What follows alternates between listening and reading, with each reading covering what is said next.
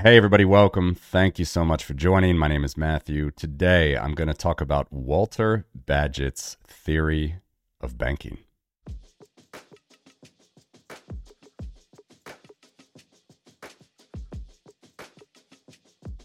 All right.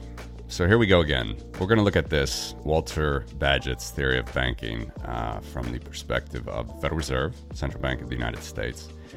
And uh, for those that know anything about finance economics, you surely have heard of Walter Bagehot. He was the editor of The Economist, uh, actually married the daughter of the founder of The Economist. He was the chief editor of The Economist for nearly 20 years, starting in 1861.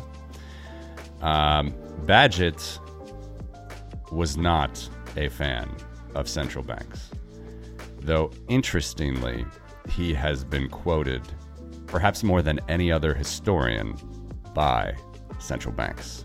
Okay, so that's an interesting fact of history.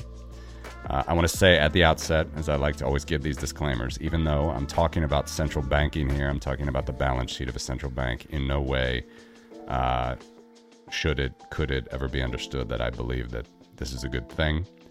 Uh, this is what we have, so that's why I'm commenting on it. But of course, as you know, I'm a fan of Bitcoin. So clearly, I think that there are better systems out there, better possibilities.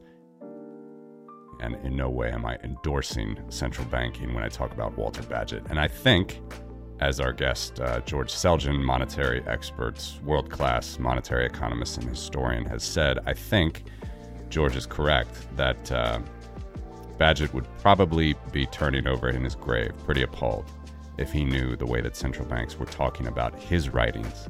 Uh, as far as justifying what they do. Okay. So, what's his theory? What's his theory? Uh, Bagehot explicitly says, by the way, uh, many times he has this famous book. I'm going to quote it. It's called Lombard Street. And uh, he's writing a lot about banking in England, of course, primarily about England, but he writes a little bit about America. And, you know, there is, of course, more and more government involvement and more and more banking crises. So, what does he say explicitly? He actually explicitly loathes the creation of the central bank, the system that we have, the intervention of government. This is why a lot of free marketeers like uh, what he's about. Uh, he even says that nothing short of a revolution could stop our current banking system. And, dear viewer, listener, you can imagine what goes through my mind when I hear something like that, if you are a fan of Bitcoin. But he says uh, nothing short of a revolution could change the current system of banking. I'm paraphrasing a little bit. Uh, and there is no revolution on the horizon. There's nothing to be found that could uh, could cause that. So I think that's a very very interesting perspective right there. Nonetheless, he says many many times, and this is quoted again and again. Uh, he says, okay, so we have the central bank. Since we have the central bank, and I'm not a fan of the central bank, what should the central bank do since we have it? And the Bank of England, again, mind you, was founded 150, 160 years before his writings, uh, before he was alive. So this is what he was dealing with. Uh, here's what he says in Lombard Street Theory suggests and experience proves that in a panic, the holders of the ultimate bank reserve, whether one bank or many, should lend to all that bring good securities quickly, freely, and readily. And there you see, I have a uh, parentheses that I'm adding at penalty interest. Uh, this is a very important point. I have actually never seen in Lombard Street one sentence that says exactly how he's usually paraphrased. Basically, what he is usually paraphrased as saying is the lender of last resort should lend freely, quickly, and readily to banks with good collateral at high interest or at penalty interest. And I've actually never seen the penalty interest part in the same sentence, so maybe I'm not looking in the correct place, but this is the primary uh, statement that he said, and this is the primary idea. Banks should lend to good collateral in a panic freely, readily, and at penalty interest, at high interest than they otherwise would get from the banking system, from the market. So you remember now, let's go back to this chart. You remember that I showed you uh, in the last video leading up to the Great Depression. Now I have uh, both the balance sheet and reserves. In the last video, I just showed you the balance sheet, but it's going to be more helpful actually if we show bank reserves on top of this. So I'm putting the bank reserve portion of the, the balance sheet, the liability that is bank reserves. Uh, they are the, the main driver of interest rates. Uh, I'm going to put them on this video as well. Uh, the discount rate. Okay, that's what we talked about last video. We went through it, the discount rate up until the Great Depression, how the Federal Reserve influenced it. You can see very interesting patterns that uh, no doubt a, uh, someone familiar with finance could recognize as how things go today, the discount rate. So, up until the Great Depression, uh, the Federal Reserve basically used the discount rate all the time. Okay, it was not at all like Bagehot said.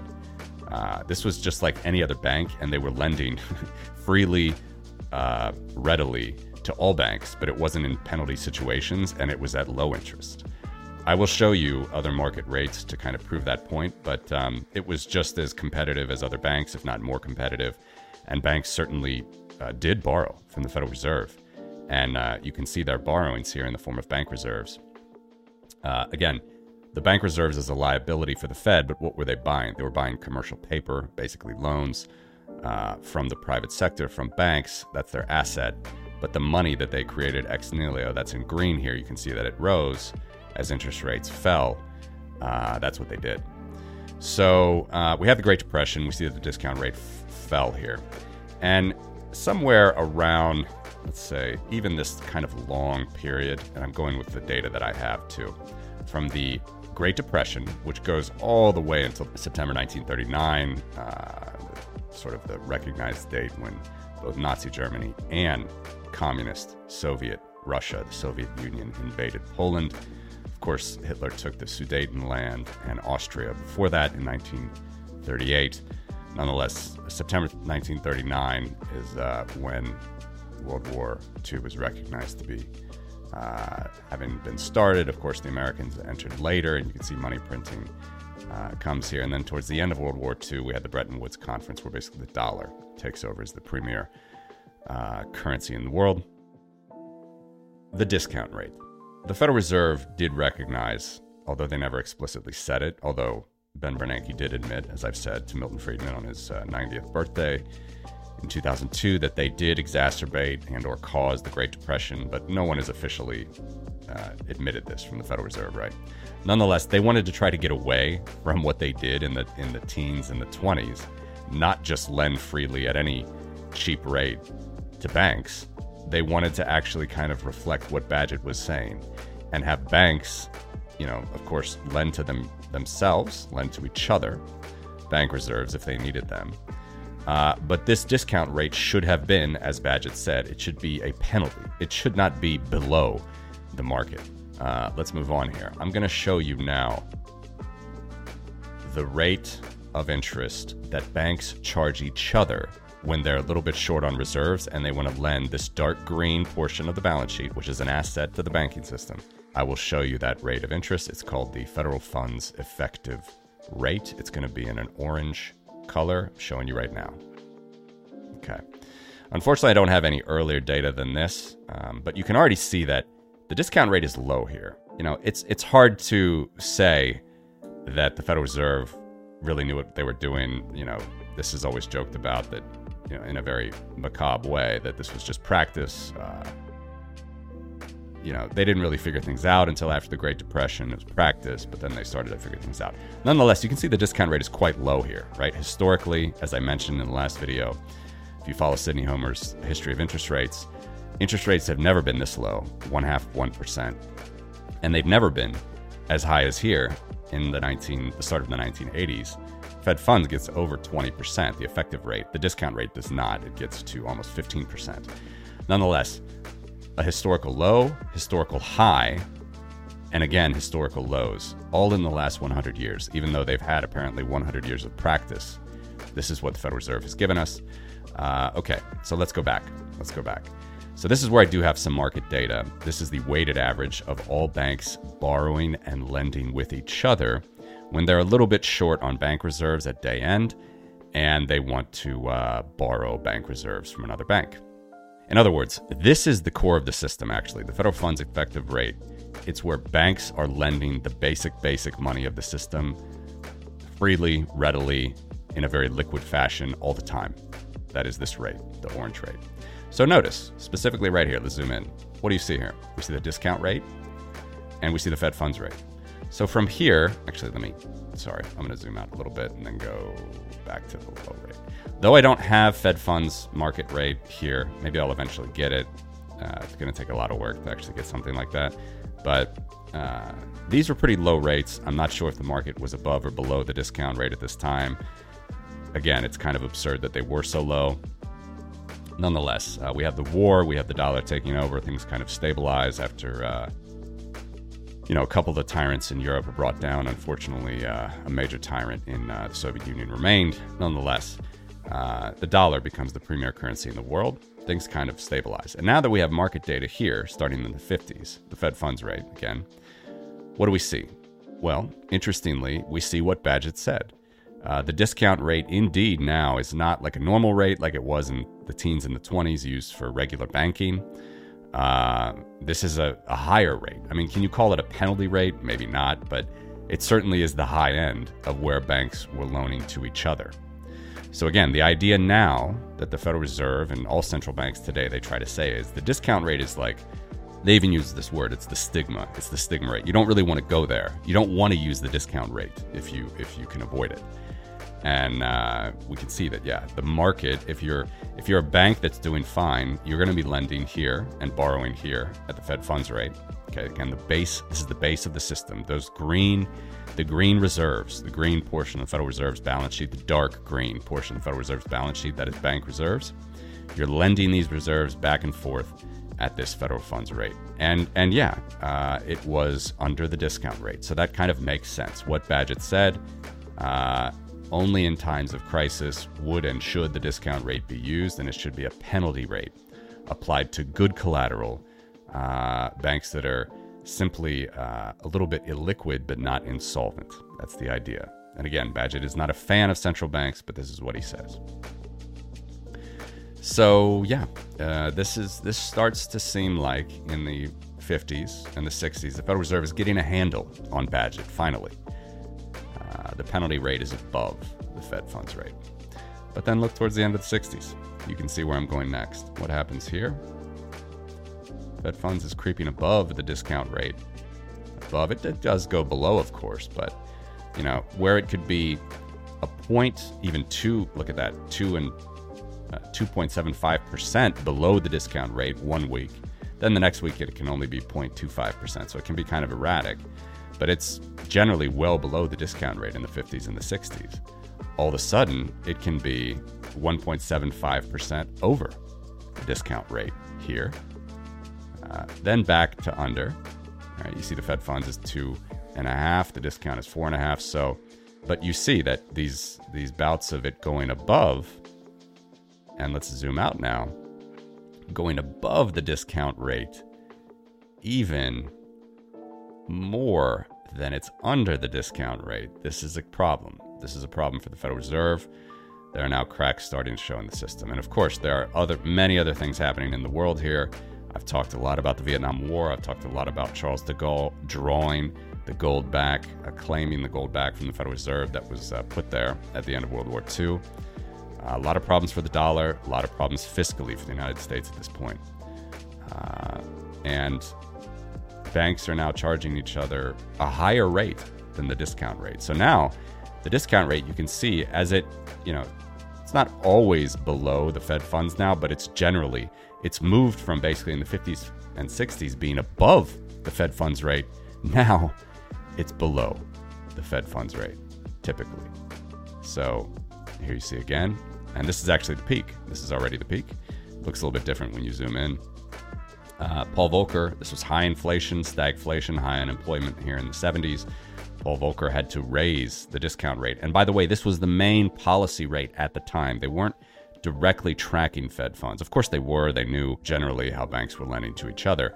But that wasn't the main policy rate. Still, the base base policy rate for them was the discount rate. And this was supposed to be in the spirit of Bagehot, where this is when banks get in trouble, they can come to the central bank, they can come to the central bank's discount window, and they can borrow from the central bank, bank reserves, directly at the discount rate.